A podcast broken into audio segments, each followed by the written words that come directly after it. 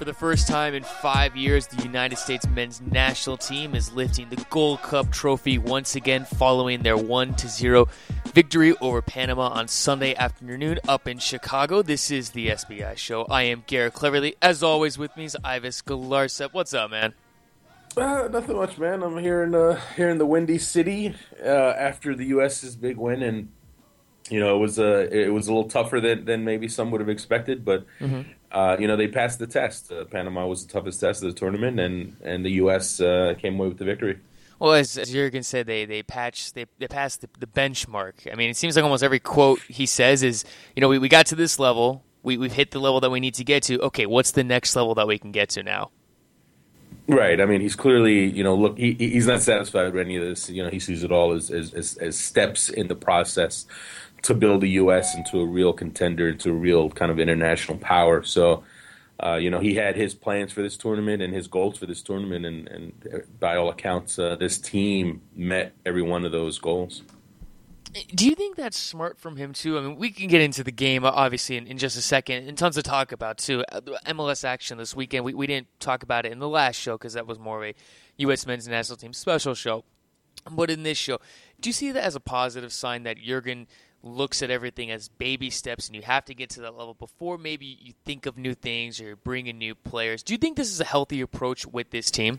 Well, I mean, it's the standard approach. I mean, it's nothing new. Honestly, it's not any earth-shattering idea. I mean, you want, as a coach of a national team, you want to keep setting the bar higher and higher, and have that vision for what you want the team to be. I mean, I don't know if the coaches before necessarily didn't have those same ideas, but I think he has been great in the way he's gone about doing it with this team, and really pushing this team to new heights, and you know, trying out new players, and he's definitely, while he has definitely done his part to help move this thing along, he's also benefited from the fact that this pool, the U.S. player pool, is as deep as it's been, and I know some people will want to give him credit for that, and you have to give him credit for trying guys, but the pool is deeper because the pool is just at that point where more American players are making moves overseas, getting opportunities, developing as players, and right now we're seeing the benefit of that,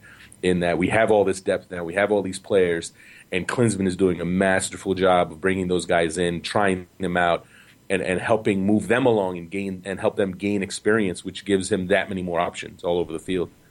Well, that's especially important going forward. You know, with injuries, you can never know what can happen. But on Sunday, United States defeated Panama 1-0. Panama was everything that was advertised. Very tough on defense, very organized. When they attacked, they threw players forward. I mean, I counted how many times Panama brought players forward. It seemed like they were up. They would have three guys up the field in the final third, and then seconds later, five guys will be running up to help in the attack. I mean, Quintero was deadly on the wing, but the U.S., regardless, outlasted Panama, defeating them. Brek Shea with another goal in the game. When you look at the game, what are your positives from this? Well, look, the U.S., they weren't going to score a ton of goals in this game. And maybe we were a little ambitious in predicting the 3-1 scoreline. When you get to a game like a final, when you know you don't want to make any mistakes, teams are going to be, you know, defense first, defense oriented, and both these teams early on were clearly trying to feel each other out in that regard. But Panama, man, I'll give them credit. Their defense, the way, I mean, they played the way we thought they played. You know, they definitely had that kind of shell, that wall of six that just was so well organized, and then they were also dangerous on the counter, which is what we said they were going to do. They were going to knock the ball forward to the you know, those that attacking quartet up top, and they caused some problems in the first half. You have to give it to them, but again, the U.S. met that challenge.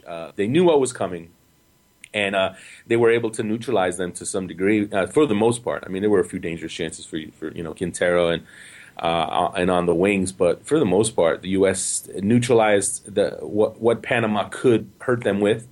And even though they weren't able to you know, generate truly dangerous chances as often as they had earlier in the tournament, they still controlled the game. They still made sure that they bossed this game and they knocked it around. And then once, you know, as tough as the first half was, the second half, the U.S. really took control. They really just squeezed the game, mm-hmm. and really squeezed Panama and just kind of wore them out. And Panama just didn't have any answers. Well, you could also see in the second half, the U.S. made some changes. I mean, Landon Donovan started to push wide a little more, try to find space for the ball in different areas. And then I think what you really saw was the fact that Michael Parkhurst and DeMarcus Beasley started to get up the field more. I mean, Michael Parkhurst started finally making overlapping runs. And look, and I'm glad he didn't make many overlapping runs in the first half, because the 2-3 times that Panama countered in the first half, especially with Quintero, that was against the side that Parkhurst was on, which was, you know, kind of nerve-wracking, because, I mean, Quintero's fast, and he pretty much outran everyone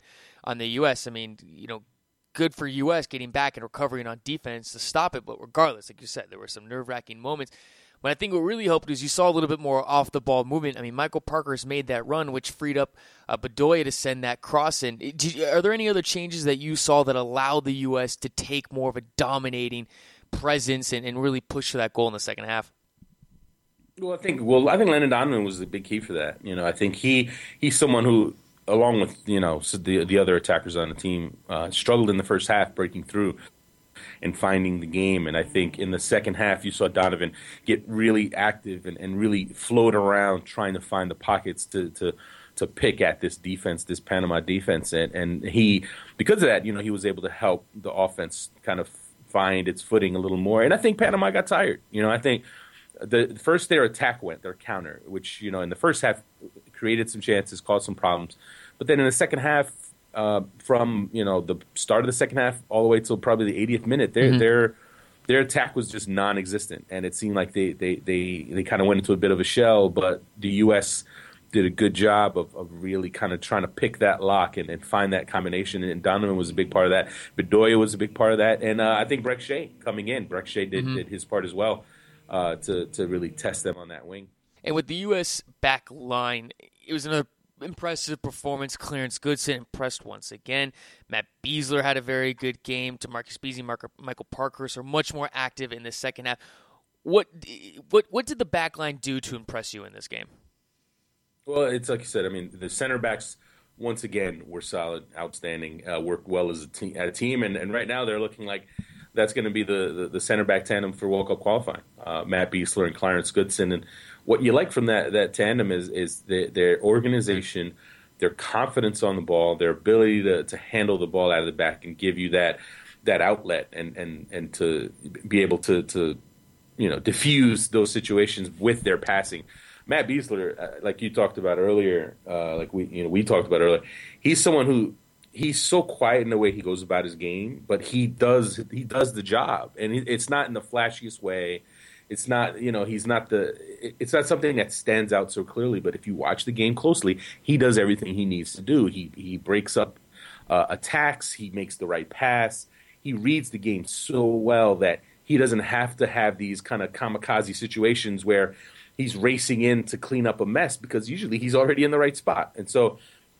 He only solidified his place as the best center back on the team, in the entire U.S. pool. Clarence Goodson's a guy who I think, as far as defenders go, has really boosted his stock, and right now you have to think is probably ahead of Omar Gonzalez right now.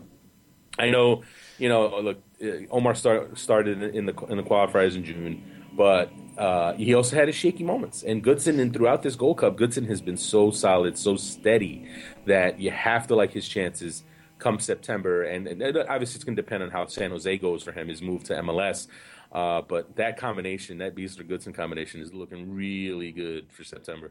Well, and most teams don't want their center back also leading the attack, but that's a different dynamic that you see with Goodson, is his ability to move up with the ball and make good passes. I mean, look at the previous game. Two of the goals against Honduras, Goodson started out of the back, and I think what we also saw with this team was guys like Michael Parkhurst and DeMarcus Beasley.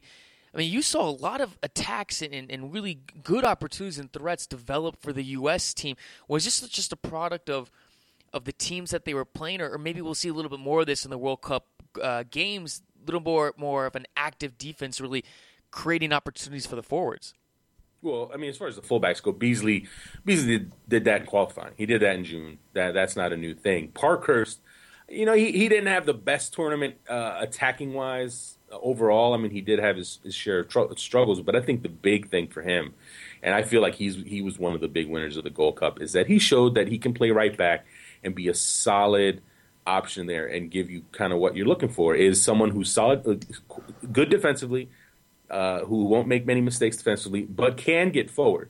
And he did that. He did that job. And right now, with right back being a little in a bit of limbo with Chornilo's injury and the uncertainty around Timmy Chandler, I think Parkhurst has played well enough now to give Klinsmann that option that if come September, you're not sure about Chandler, you can go with Parkhurst. And of course, with Parkhurst, you still worry about his club situation, and if he's going to find playing time, because as of right now, I think he's going back to Augsburg, and obviously he didn't play there last year, so he was in a bit of a tough spot. I talked to him this summer about that, and he's in a tough spot because he's at Augsburg, he's making really good money, probably the best money he's ever made in his life, playing for the German team. Mm-hmm. So does he? He's got a family.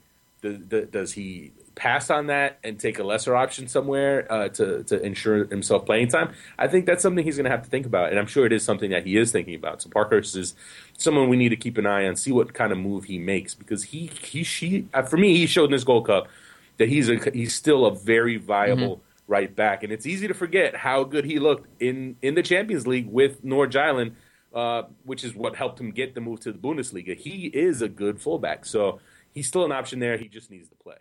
Well, I think, if you look at the current situation, even just with Brad Evans playing, I think Parkhurst is an upgrade over Brad Evans. Also, did you notice Michael Parkhurst? The guy is like the most content guy, maybe not content, but the most composed guy on the field. Like his emotional level, never goes up and down. Did you notice that? No, that's not a new thing, man. That goes back to day one in MLS as a rookie for the New England Revolution, where he was able to just step in as a rookie and start at center back in MLS, which isn't exactly easy for college defenders to come in. So he's always been a poised player. He's someone who doesn't get too rattled. You don't necessarily see him frazzled or you don't see his emotions because he's very even keeled. So from that standpoint, that's good. And he's a veteran now. He's been through it. He's played, like I said, he's played in Champions League. Mm-hmm. He's played against some of the best players in the world. So he's been there. He's done that. So he's not someone who's going to get too shaken up if you throw him into certain situations. And that's why I think, if you don't know what's going to happen with Timmy Chandler, then you have that option. And obviously I think Chandler, all things being equal, Chandler is the guy you would want. Just from a talent standpoint, he should be a better option at right back. But we don't know what his deal is. We don't know, is he fully committed? Is he going to have another mystery injury that he doesn't come in September? Who knows what's going on with him? But at least now if you're Klinsmann, you have that other option at right back, and yes, you have Brad Evans as well, but Parkhurst is a better player. Of course, I don't think anyone outside of Seattle would argue that. But he showed in this Gold Cup that he if you want to start him, you're not losing too much. No, I agree. The midfield also had another good game. Kyle Beckerman did a good job clearing up the balls, but very very horrible moment when Stuart Holden went down, and I think everyone held their breath when he went down, and especially when he got subbed off, that made it even worse. And you see the way he reacted on the sideline with the apparently the banging of the knees with the Panamanian player. What's the latest on the status of Stuart Holden right now? Well, we haven't heard anything as we're doing the show on Monday morning. We aren't going to hear anything until later today at the earliest. But on Sunday, Jürgen Klinsmann did not sound confident at all in the injury. Based on his reaction, his comments, and based on Stuart Holden's reaction and the way he looked in the post-game celebrations, and as he walked out of the stadium, he just looked devastated. Like he knows that he's facing another long road to recovery, and it's so. It wasn't the same knee, right? It was a different knee. There's conflicting reports about it, but either way, he's facing a bad situation. And if anyone knows serious injuries, it's Holden. So the fact that he's reacting this way, it leads you to believe it's a good chance he's facing whether it's a torn ACL or something to that degree. So it's just tough. It definitely puts a damper on things here after this celebration, because like Landon Donovan told me, Holden was really like the heart and soul of this team. Just his personality in the locker room, and he's just such a happy-go-lucky guy who brings everyone together. And he's also a good player. He showed in this Gold Cup what he could do and what he could be for this team. And For me, the craziest part about this is he's played on some pretty bad fields in this tournament. Right? Oh, yeah. He played. I mean, they played in Dallas in that just awful, awful field at the Dallas Cowboys Stadium. He gets through that, no problem. And then in the final, he actually hurt his knee. The knee that got hurt on Sunday in the final was not it wasn't a contact injury. It was actually his other knee that was run into by the Panamanian player. So, but it was actually when he planted his leg that he hurt that knee. So that makes it scarier, because it's one thing if someone goes knee to knee with you and you just feel that pain, and it can be a bruise or something like that. Then you're like, okay, there's hope there. But when it's your other leg and it's a non-contact injury and you plant wrong, that's when you really have to worry. And I'd say Stuart Holden's face after the game when I saw him, I was just like you almost wanted to cry. You feel for the guy, because we all know the story, we all know everything he's been through, and how much heart he has shown to fight back on multiple occasions now from injury. So your heart breaks for the guy, because mm-hmm. you know what the work he's put in and the progress that he made to this point. So it's a huge blow for the team. It's a big loss, but if there is kind of that silver lining or consolation, it's the fact that other guys have stepped up. Mix Diskerud stepped up and played arguably his best game of the tournament, and really gave the team what it needed at a point when that injury could have really set the team back. It could have become an emotional thing for the team, but Diskerud stepped right in and did the job. He was our man of the match, SBI's man of the match for his, for what he was able to do, and you gotta like his future now going forward. Well, I was gonna say, Mix Diskerud won, the most prestigious award ever. More important than getting your name, listed next to winning the 2013 Gold Cup. That's winning the 2013 SBI Man of the Match. I mean, that's a huge prestigious award to be given for Mix. But in the game, I mean, I saw... He's kidding, by the way. I know. But I saw... yeah, Mix will get a nice plaque, and he'll get a picture with Ives, go up in the office, for a nice little Brooklyn studio that we have. But for Mix, though, what did you see that he did in this game that really, like you said, really changed the game? Because it's funny, because this is one of those interesting games where you can't give the man of the match the goal scorer, Brek Shea, because he didn't do enough. I mean... And then maybe you give it to Donovan, but okay, he wasn't as good as he's been out there. But Mix, I mean, you talk about how he just kind of just did all like the little things that you need. I mean, he tracked back, was aggressive in the attack, helped set up distribution well. But for you, what did you see out of him that made him so effective in this game? Well, I think just his ability to step into the middle and help provide a balance. I thought him and Beckerman worked really well together. And, when you want to talk about man of the match possibilities for this game, for me, the three that stood out were Diskerud, Beckerman, and Bedoya. I thought all three of those guys were worthy, worthy of consideration. And even the center backs, both center backs, Besler and Goodson, were outstanding. But for me... By the way, everyone can vote for this on the website, soccerbyives.net. You can vote for your man of the match. Well, that's the fans' choice. Yes, fans' choice. Yes, just to get and Diskerud is running away with that one. By the way, I voted for Joe Corona because no one voted for him. Well, he was a man of the match for the first 25 minutes, and then after that, it was a little rough.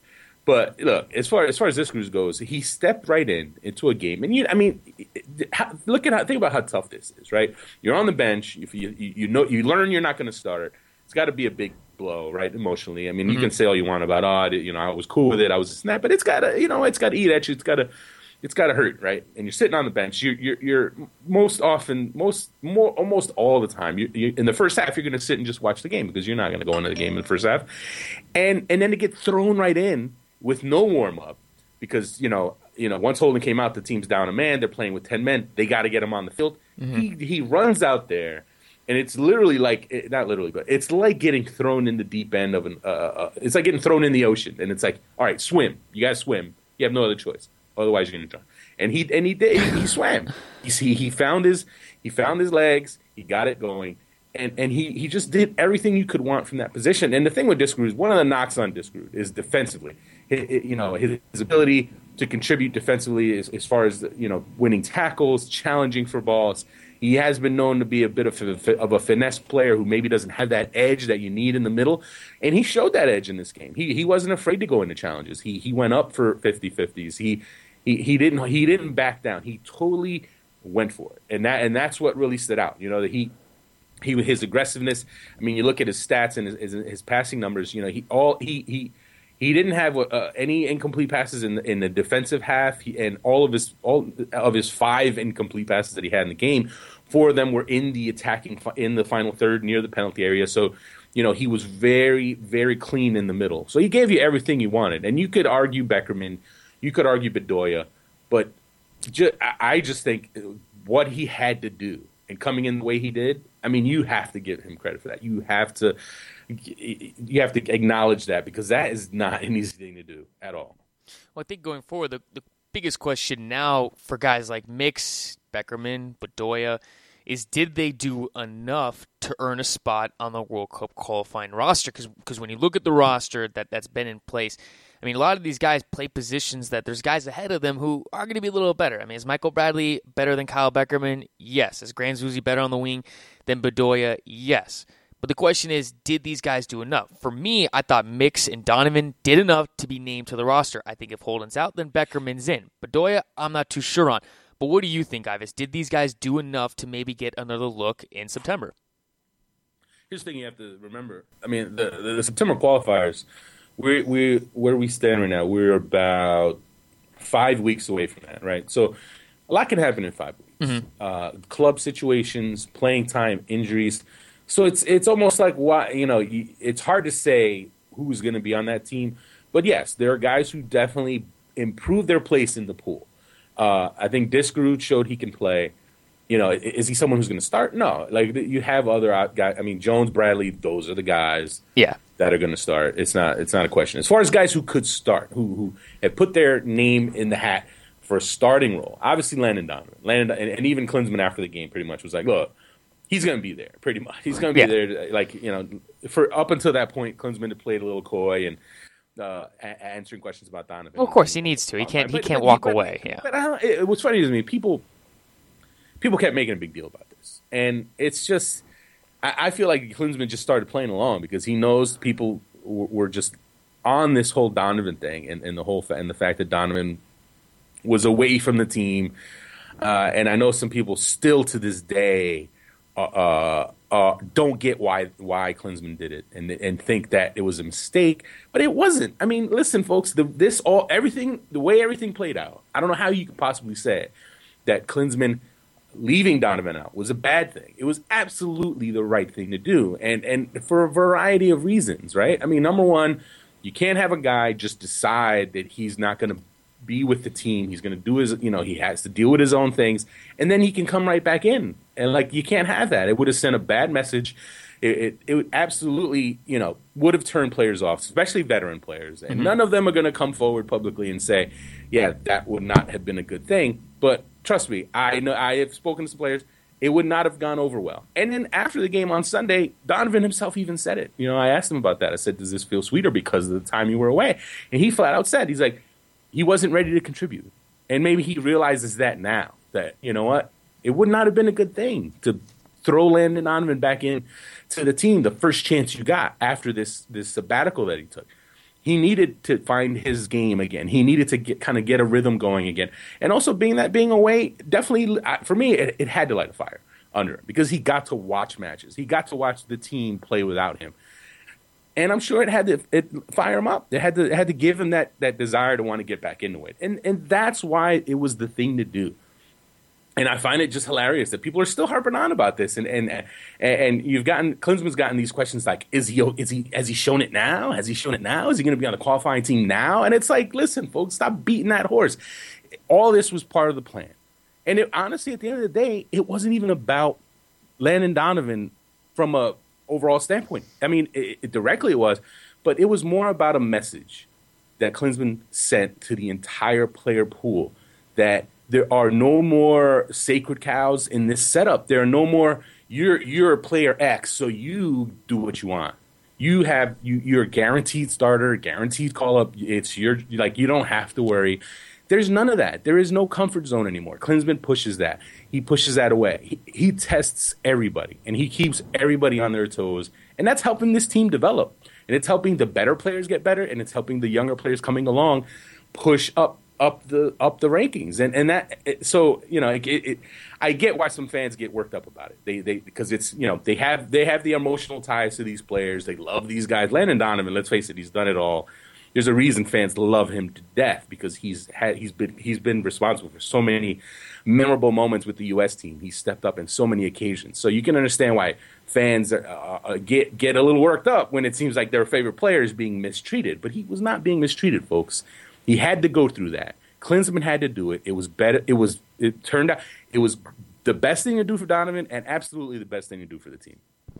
Okay, so so in your mind, he will be getting, I mean, we can talk about this more in September, but just quickly, just for sake of the argument and everything, Donovan, in your mind, will be on the roster in September, yes? Yeah, he'll be in the starting lineup. And I know there's some argument about that, but who does he replace? But listen, folks, Donovan will, and I said this a month, I said this. I say question, and I like question. I feel bad, but I think question. Well, we're not going to get into that, about who comes out. Well, I don't know if did he get injured? I got to check, but. Landon Donovan, I said this before the Gold Cup. I said this in June. He will not only going to be on the team and with the team in qualifying in September, he's going to start, because he is, you know, when he's on his game, the guy is still one of the best players on the team in the pool. You have to have him out there. He showed in the Gold Cup what he can do. And Klinsmann even, you know, look, Klinsmann did what he wanted. He did what he had to do. It worked perfectly. Now we can dispense with this whole thing and get back to having him be a part of it. He will be, for me, I would put money on it. He will be in the lineup in Costa Rica in September. It'll also be interesting to see what happens to some other guys like Kyle Beckerman, Jose Torres, maybe Orozco. Maybe he can earn an opportunity, and Bedoya too. Well, I'll tell you what. Well, just to real quick, since we've kind of gotten onto the Donovan tangent here, but just talking about other guys quickly. Clarence Goodson, for me, He starts against Costa Rica. I think he's just a more stable option than Gonzalez. Gonzalez has had a lot of mistakes. He's like, when Gonzalez is at his best, he's better than Goodson. But he's this year, 2013, he has struggled to find his best. So that's why for me, Goodson right now, assuming he plays at San Jose, he's healthy, he gets regular games with the Earthquakes, he's the guy. I can see why Klinsmann would like the Beasley-Goodson combo. Aside from the fact that they're stable, they're both quality passers. And that is just so invaluable for any team. When you have two center backs, you don't just have one, you have two center backs, and when you're a US player, and you're facing pressure and there's no options in front of you, you can turn around, you can get the ball to them, and you don't have to worry about it. And Goodson's good in the air too, so it's not like it's a huge minus from Gonzalez. Exactly. He still gives you that what you want from a partner for Beasley, because, I mean, not that Beasley was terrible in the air, but, you know, that's not a strength per se for him. He's a speed player. He reads the game well, but a perfect complement to him is someone taller, dominant in the air, obviously like Sporting Kansas City, where he has Aurelian Collin. So, yeah, that for me, Goodson Beasley, that's the center back tandem. Look, a quick look over the rest of the squad. Eddie Johnson has definitely played himself onto the verge of being a starter, you know, like he's shown he can be, and we already knew that. Like I think he showed that last year, but you know, he had his struggles earlier in the year that made you wonder, okay, is he reverting back to his less impressive form? But I think in this tournament he showed the quality that he has, and the way he's matured as a player. He's such a better player now than the early Eddie Johnson, than the young Eddie Johnson that put up all those goals as a teenager for the national team. He's definitely matured. Is he going to start? No. I mean, for me, Jozy Altidore, he's the guy. Healthy, he's the guy. No question about it. No one's close. And then you have and obviously Clint Dempsey. So there's really not a spot for Eddie Johnson, but he gives you a great alternative off the bench. And knock on wood, heaven forbid, you know you don't have Altidore. Whether he, you know, if he gets suspended or anything like that, you can plug him in and feel pretty good about it. Yeah, or you can just bring Eddie Johnson off the bench and he'll score, 10 seconds later? There you go, exactly. So Same with Brek Shea. Bring Brek Shea off the bench, and Brek Shea guarantee will get a goal if he comes off the bench. Well, that's the thing. I mean, the options are great, right? The option, like when they go to San Jose, I mean, I feel like they're going to have a team that can finally get a win down there. But they not only is their lineup, their starting lineup looking good, but now with this Gold Cup, you've seen so many guys look like really good options to bring off the bench. You want to talk about Joe Corona, Alejandro Bedoya, even Brek Shea. Although, you know, listen, Brek, he had his moments. I'm not going to take that away. But he's got a ways to go still. And I know it's easy to lose sight of that because of the fact that he scored this goal. And look, the goal was, the ball was going in the net, right? Let's kind of, I feel like it's just become too easy to kind of ignore that fact. Because he scored. Ives, if you score, everything's a race. You know that. Well, yeah, but you still can't just like ignore the reality of the situation. The ball was going in anyway. You give him credit for being there, right? Fine, give him that credit. But he's got a ways to go, man. He's got his battle is the one at Stoke because that means everything. Because if he's not playing at Stoke, he can't. He's not going to be a factor. He's not going to be a factor with the national team. So that doesn't mean that what he did in this Gold Cup is meaningless, but absolutely that's absolutely not the case. It's meaningful because it should give him confidence to head into Stoke City feeling good about himself and feeling good about being able to compete for playing time there. That's what matters, not because it's not so much his standing on the U.S. team. Because look, Klinsmann loves him, Klinsmann rates him, and one of the funnier moments in the post-game press conference was Jürgen basically saying, even Brek Shea doesn't know what Brek Shea is going to do when he has the ball. He's unpredictable for himself, let alone his opponents. So, but just the way he talks about Brek Shea, he likes Brek Shea a lot, but he also understands that if he's not playing regularly for his club team, then he's suddenly not a viable option when you want to talk about the World Cup. The World Cup, if Brek Shea is going to make that World Cup team, he's got to go to Stoke City and get some serious play time. Without that, none of this is going to matter. None of this Gold Cup stuff is going to matter one bit. No, and I agree with you on that. I thought there were times when Shea was effective. He wasn't pretty out there, but he was effective, and I think that's important to show that even if you don't have your best game, you can still be effective, and that's important going forward. Ives, on the Americans abroad scene, there's some very good news that came down today that's going to make things even more interesting going forward with who's going to be on the roster, who's not going to be on the roster. Aron Jóhannsson, people have been talking about him for a while. He plays for AZ, the same team that Jozy Altidore played for. He committed to the U.S. this morning, and this is great/big news at the same time. Right, absolutely. I mean, you want to, as we were talking about depth and how the depth in the U.S. pool keeps on improving. I mean, this is big news for the U.S. Now, he's not someone who's ready to step in right now, right? He's still young. He's still coming along. But he is absolutely a young, talented forward when you want to talk about a 22-year-old player. We're talking as a long-term option. That's huge because he's someone who, he's already at AZ. Mm-hmm. He's one of those up-and-coming young strikers in Europe, in the smaller leagues in Europe, and he's someone with a bright future. And he had to make that decision on the U.S., and now he's made it. He came out. He did the thing. He did kind of the modern thing of announcing it on Facebook that he was going to play for the U.S. He's going to have to file a one-time switch, because he had played for Iceland's youth national team setup. And because of the one-time switch, he will be tied into the U.S. It's not he's not cap tied because by definition cap tied means you've been tied to the country by an appearance. But it's virtually the same thing because once you file a one-time switch to a new country, you can't go back. So the same thing happened with Fabian Johnson and Jermaine Jones. So this is huge because he's someone when you want to talk about forwards. Younger forwards, look, obviously Jack McInerney's someone who's attracting a lot of attention, to go along. I mean, hey, Jozy Altidore's not exactly old yet either. But, Jóhannsson gives another quality young player. Is he someone who we should think about for the World Cup? That's probably it's a little premature to start talking about that. But it's great. It's great news just because it adds more depth.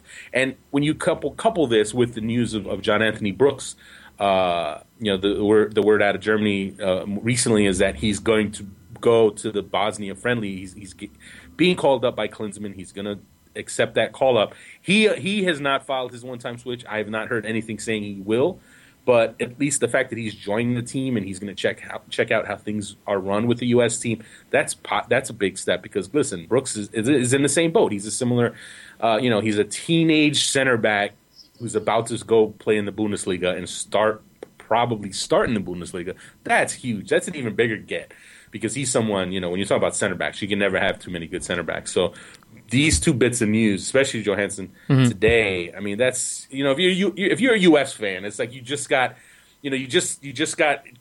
Christmas yesterday and now you just get a few extra presents the next day. It's unbelievable. Well, do you think a little bit some of this has to do with the fact that the U.S. is doing well and there's certain guys maybe kind of looking at it saying, I mean, Jóhannsson, do you want to play for Iceland or do you want to play for the U.S.? I mean, do you think that's a possibility? It can't hurt, right? I mean, if the U.S. was struggling, if the U.S. was putting results together like Mexico's putting together these days, I don't know if that would be, I don't know if that would necessarily be that enticing. But, obviously these guys, and here's one thing I do want to say. I know people, sometimes these guys get flack for delaying their decisions and struggling with these decisions. But people don't really, if you're not in their shoes, if you don't know what it is to have ties to multiple countries, then you can't rip these guys. I mean, it's not easy. Think about these. Both Brooks and Jóhannsson, they didn't grow up here. They grew up in Germany. So it's not easy to get to pass that, pass that up and all that your entire life, the ties that you've developed to the countries where you were raised, to give that up to play for the U.S. It's not easy. But, a perfect example, and, Mix Diskerud, right? Man of the match, just helped the U.S. win the Gold Cup. I interviewed him after the game yesterday, and he actually told me, I wish I could play for both countries. He wished he could play for Norway and the U.S., and if he could, he would. And that tells you all you need to know, man. This means something. Like where you're raised, it can mean that you can love two countries. You can have connections. Hey, I love Peru. I was born in the USA, like Bruce Springsteen. In Jersey, born and raised. Listen, I'm an American.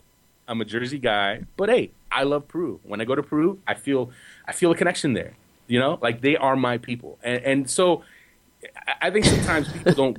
I feel like sometimes people just, because they can't relate to that, they refuse to accept it. And you have to accept it, folks. These guys have real attachments and real ties to these countries, so it's not easy. So lay off them a bit when they're kind of back and forth. Now, listen, if you're talking about Tim Chandler, that one's a whole nother, that's a whole nother thing. But you know what? Just with these guys, understand that it's not an easy decision, and appreciate when they do end up ultimately choosing the U.S. Very well said, Ives. I agree. That is. It's very tough, especially for these guys. I mean, even though Aron Jóhannsson was born in Mobile, Alabama, he spent most of his life in Europe. Same with Mix. However, though, when Mix talks, though, he's about as American as you can get for all the European guys.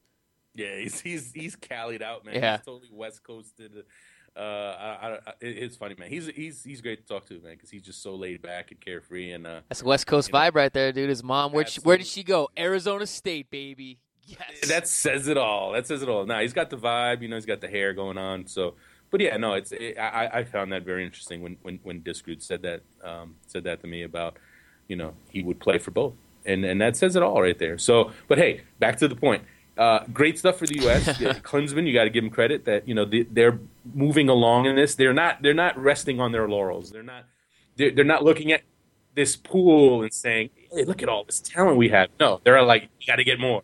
We got to get every single guy we can get, and they're succeeding. They're landing these guys one by one, and it's making it that much tougher to figure out which of these guys is going to be there in Brazil in a year and be parts of this qualifying process. Well, it's a good thing. It's time for one. It's time for us to get greedy. Things are going good. Let's strike while it's hot. Absolutely. So you can never have too much depth. Well, I was caught up in all the U.S. men's national team hoopla. The MLS played this weekend. Very exciting games. I think there were 5 games where there were goals after the 85th minute. No game was more exciting than the Real Salt Lake New York Red Bulls. New York went up 2-0, and then the Alvaro Saborío show happened, scored a hat trick, and then Fabian Espíndola scores. Dax McCarty gets the game winner. RSL. Lots to take from this game. One is RSL needs their back line to get healthy. That's number one. But going forward, Ives, is this loss bigger for RSL or is the win bigger for New York? Who takes more from this game going forward? Well, I think the Red Bulls. I mean, RSL, like you said, I mean, they're missing guys. Their back line, they had the definition of a patchwork back line when you're talking about missing both your starting fullbacks. Chris Winger was suspended, Tony Beltran's with the U.S. team, and then even your backup center back that had become your starter, Carlos Salcido, the teenager. You know, he didn't play either. He's hurt. He's had surgery recently, so you're down to the bare bones. When Chris Schuler's obviously been out. You lost Kwame Watson-Sirbo. You're down to putting holding up a sign in Sandy, Utah. Help wanted center backs. So you can't kill them too much for giving up 4 goals on the road. So they'll be all right. But for the Red Bulls, though, I mean, for a team when you're talking about a team that is trying to show that they can compete on the highest level and be one of the top teams in MLS, that kind of rally, that kind of when you're thinking you're going into the 89th minute down 3-2, to be down 3-2 in the 89th minute and win, I mean, anytime you can do that, it's huge. It's huge. So I think it's a big step for them. Look, we know they're good at home. They've been good at home as long as we can remember. But just posting a win against a good team and winning the way they did, that can only help them. And the Eastern Conference is pretty wide open right now. I think this could spark a run from them. And for RSL, I mean, they're going to get all their guys back at the right time because they're going to be taking on the surging Colorado Rapids, who are now, seriously, I'm not joking when I say this, second in the Western Conference, tied with the Portland Timbers on points, which is, when I saw that on Twitter, I had to do a double look, but they defeated the LA Galaxy this past weekend, Hendry Thomas and Dillon Powers with the goals over the Galaxy. And same with this game, Ivis. I mean, is this another thing where we kind of look at the Galaxy and say back to the drawing board? But for Colorado, I mean, I'm assuming Colorado can take a ton from this victory. They're gaining momentum. And the thing is for me, right, I've said it. Anyone who listens to the show knows that I have said since day one that Colorado is a team more for 2014. They're a team that come next year. Clearly they listen to the show and want to prove you wrong. No, it's not that. No. They're just ahead of schedule, They've matured. They definitely benefited that early part of the year where Oscar Pereja had to force some young guys into the lineup because of injuries, and those guys had to have they had to grow up quickly, right? So now you have those guys who are more mature now. You can't even call them rookies and inexperienced anymore. And now you're bringing in the new players that are coming in. All that not new players, but the players who have been injured. And you've got this nice cocktail now of options for Parejas, who he can go with young guys, he can go with veterans, mix it up. And Dillon Powers, we got to talk about Dillon Powers. I mean, he's for me. He's the favorite right now for Rookie of the Year. He's the front runner. Let's say that. He's the front runner for Rookie of the Year, and you're playing a nationally televised match against the Galaxy, and you put in a goal and assist performance. That's huge. We're talking about a kid who, if he keeps it up, if he can do this for a whole year, maybe we need a January camp call up for him. I mean, I know that might seem ridiculous to some people, but hey, he's been doing it for a while now on a high level. So I thought that was impressive. But for LA, you know what? Hey, it's MLS, folks. You can't get too worked up about this stuff.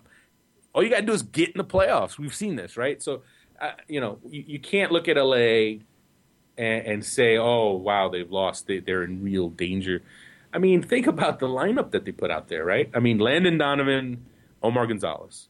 They're both, with the Gold Cup team. And then you have Robbie Keane out. Mm-hmm. So right there, boom, your three best players are not there. By a mile, your three best players are not there. So, you take that and then you throw in having to play a team like Colorado that's just gaining so much momentum. And you're playing them on the road. Look, Colorado's not an easy place to play. With the altitude and in some cases the snow, it's just not an easy place to play. So all those things being, you throw all those things together, and you shouldn't be too shocked that Colorado was able to win this game.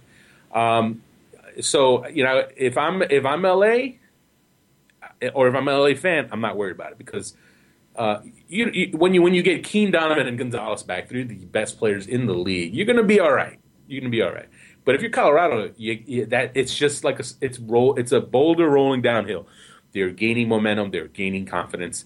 And that's why right now they're ahead of schedule. I mean, look at their lineup, right?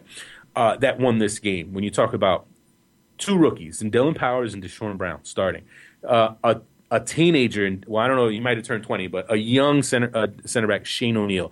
You got Chris Clute, who has been one of the real revelations this year, coming in from the NASL, and now is arguably the best left back in MLS, or has had the best season of a left back to date in MLS, right? I mean, he was in our best 11, SBI's midseason best 11. So you've thrown this together. You got all these young guys, and they're not scared. They're not afraid. These guys, they've already had a few months of starting, and they've matured together. They've grown up together. Having said all that, would I like put some money down on them making the playoffs? That's a tough one. I mean, it's so hard to look at these recent results and say, how can you bet against them? But again, folks, MLS, streaks and slumps. Yeah, they're in a streak right now, but does anyone really think they're going to keep this up the rest of the year? I find that hard to believe. Well, FC Dallas is in they're not. I mean, it's amazing FC Dallas is not in the playoffs anymore, but they're at 32 points. So only 2 points behind the Rapids, and that's from 6 to 2. And then there's Seattle with 28 points. San Jose with 27. So like you said, they're not that far away. Ives, the Philadelphia Union defeated the Vancouver Whitecaps 1-0. Just another good victory for the Union, who are, in a very tight race in the Eastern Conference right now. Right. It's a big win for them on the road. And obviously the early red card put Vancouver in a really tough spot.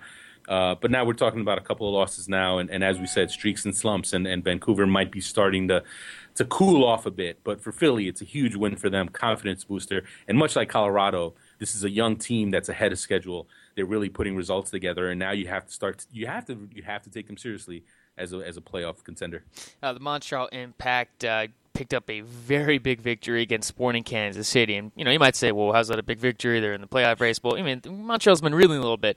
But Blake Smith picks up a goal in the 96th minute of stoppage time. So for Montreal, who needed a victory in the worst way possible, as a fan, you're going to be very happy with that.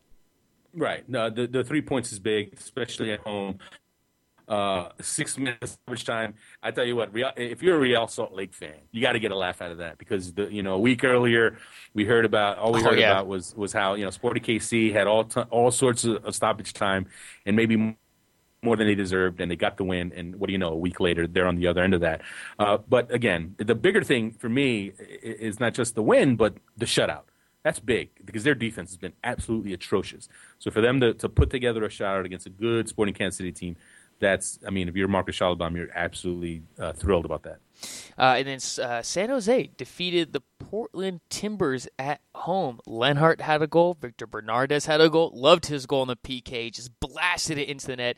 And then very interesting at the very end of the game, Marvin Chavez with the red card for getting in the way of a kick. I wonder if MLS will take that back. But for San Jose, though, I mean, there's maybe an outside chance they can make the playoffs. Will they make it? Probably not. But, if they keep stringing together victories, I mean, we could be talking about them a little bit more seriously in a month from now. You have to start thinking about them at this point. I mean, yes, they've got a ways to go. But like I said, Vancouver's, and I said this a few shows ago, Vancouver's a team. Before they started losing these recent games, they're a team that I think is going to cool off, and I think they could fall out of the race. And if you look at it as it stands right now, San Jose 5 points behind Vancouver, and they've added players. Clarence Goodson off his great Gold Cup, he's coming. Think about that Goodson Bernardes center back tandem. You could argue it's the best? It will be the best in the league. So you can't rule them out. 5 points is not that much, but again. Think about you have to look at the teams ahead of them as well that are chasing. FC Dallas, Seattle Sounders, that's a lot of teams to leapfrog. Well, yeah, that we want to look ahead too much, but San Jose has a big opportunity in the next couple of weeks to really help themselves out here. I mean, they got Chivas USA next, followed by Vancouver. Then you have Sporting Kansas City. Then you got FC Dallas. So, in the next four games, two of the games are against teams that are ahead of you. So for San Jose, I can't talk. It's going to be very important to see how they play over the next four games. Can you tell we're rushing this show, folks? I have a flight to catch to Kansas City. Yes, so I also apologize. We're in super fast mode. Yeah, I was passed out last night. I was came home after I was 10 Jack and Cokes or something like that, and you passed out. I wish I had one Jack and Cokes. I didn't didn't have any. I'll have a bunch in Kansas City, but none last night. Ives, as always, we reached the end of the show, which means it's the SBI Q&A. First question comes from Chris A. Oh, also, if you're listening to the show for the first time, Ives will tweet out the SBI Q&A before the show. So pay attention to his Twitter feed, and that way you can ask questions for the show. First question comes from Chris A. Has Clarence Goodson surpassed Omar Gonzalez in the center back pecking order? I would say he has. And, obviously some people might think that's a little unfair to Omar Gonzalez. But listen, Gonzalez had his shaky times in the June qualifiers, and he left the door open. And I think Goodson, with this Gold Cup, has shown that he's shown his quality. And it should be nothing new. He's done it before. And I think we're going to see Besler Goodson against Costa Rica.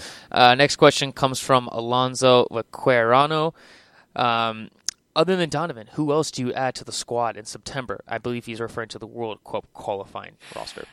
Well, as far as the Gold Cup team, we talked about it. I mean, I think you'll see, Parkhurst, I think Corona, I think now Bedoya, Really? Assuming, yeah, I mean, I think, when you talk about wing options, obviously Zusi's one of them that's on the regular squad, but there's not a ton. I think Bedoya could be someone who you add on there. And then defensively, I think the entire starting back line will be a part of the World Cup qualifier. I agree. I'll say Donovan, I'll say Mix. I thought... I tell you what, Mix, I wouldn't be so sure about. Really? I think that's, that's because there's so many guys, right? There's so many options. It's tough. He could be there. I'm just he doesn't belong there. I'm looking at the most recent. I did like a list. We can go into this on Wednesday, but when we talk more about it. But I just did a list. I thought for me, for sure, Donovan, Mix, maybe Beckerman, maybe Bedoya. I thought, but whatever. We can talk more about this on Wednesday. We need to, Ravis, you have a flight to catch. Next question comes from Richard Paz. Is CONCACAF ready to stop the nonsense of trying to set up a final matchup, USA versus Mexico? Okay, listen, this isn't some conspiracy. Those are the two best teams in CONCACAF and have been for a while. Obviously, Panama had a great tournament this time around, but there's nothing wrong with wanting to keep your top teams apart from each other. And have them potentially meet in the final. And if you want to change that, then you beat them. And that's what Panama did this time around. They beat them twice. They beat Mexico twice. And the final question. Oh, shoot, I just lost it. Oh, my gosh. What a rookie mistake right there. I lost it. Do you want to stall while I bring it back up? No problem. Okay, here it is. I got it. Final question comes from Jorge Buitrago. After last episode's grief on Mix, how did he surprise you in the Gold Cup's final? Well, I'm glad you asked that. I definitely wanted to touch on that, and I didn't touch on it earlier. Listen, for me, it was always a Holden or Mix Diskerud situation, and I thought Holden was the better option. Obviously, with Holden hurt, Diskerud got his chance, and what he did really well was show that he can not just provide the flashy pass, but he can cover all sorts of ground. He can get into challenges, and that's been a question mark for him in the past. And he even said it, he even admitted it. That in the past that's been a question about his game, and I think he has answered some of the questions. He's taken on some of the criticism about his game, and he's become a better player for it. And he did impress me, and I can say that if they need to put him in the lineup, that he can. I think he can get the job done. Well, Ives, that wraps up the show today. As always, everyone, thank you for your Q&As. And, hey, man, you have a good flight back home and then you have a quick turnaround. You got to go to Kansas City for the All-Star game. I'm going straight to Kansas City. Oh, you're going to Kansas City? Yeah, there's no home. There's no going home this time. I'm heading straight there. We've got the MLS All-Star game on Wednesday, and there's all sorts of build-up to that. I heard there's some epic pool parties going down. There's a pool party. There's a Macklemore concert today, apparently. So, but, there's also just, all the top MLS players are going to be there. And you got a big contingent from this U.S. Gold Cup team that are heading there. I think they might be chartering their own jet to get all these guys over to Kansas City, so it should be a good time. They're going to be like rock stars walking around. I mean, they're Gold Cup medals. Yeah, they're professional athletes, so everyone's going to be like, oh. But now since they won, it's going to be more, more emphasis with the oh. You know what I mean? What is that? I don't know. I don't know. I mean, sometimes you get starstruck. I mean, people do. It happens. Yeah, maybe. Well, listen, I'll say this. Hopefully the team, they should just walk around with their winners' medals, a la the Olympics, and see what that does for them. Yeah, probably there's a free entry to any place they want to go to. Well, Ives, have a good flight. As always, pleasure talking to you, man. Yes, sir. And we'll be back on during the middle of the week. We'll be talking All-Star and see if we can finally get around to bringing back the guest portion of the show. Mm-hmm. I know people have been asking for it, and it's been way too long. And I think we'll be able to line up, start lining up guests again going forward. Yeah, and we'll talk a little bit more about that World Cup. We'll talk a little more about the roster going forward, and you know, lots more to talk about. We didn't get to everything on the show, so we'll do all that. So, Ives, you have a safe flight. As always, everyone listening to the show, thank you for your comments. Thank you for your reviews. We appreciate it. This is the SBI Show. All right, yeah, all right. Fresh to death she is. From her steps to her set she is. So death might not let me live. You did fresh, yes she is. Had a feeling that it would be a day like this. The orchestra in my mind don't play like this, nah. But I'm prepared for it, got a little red for it. Brushed off my ears, even cut my hair for it. Cause normally I don't care for it. Don't even be looking for like that. Then there it goes.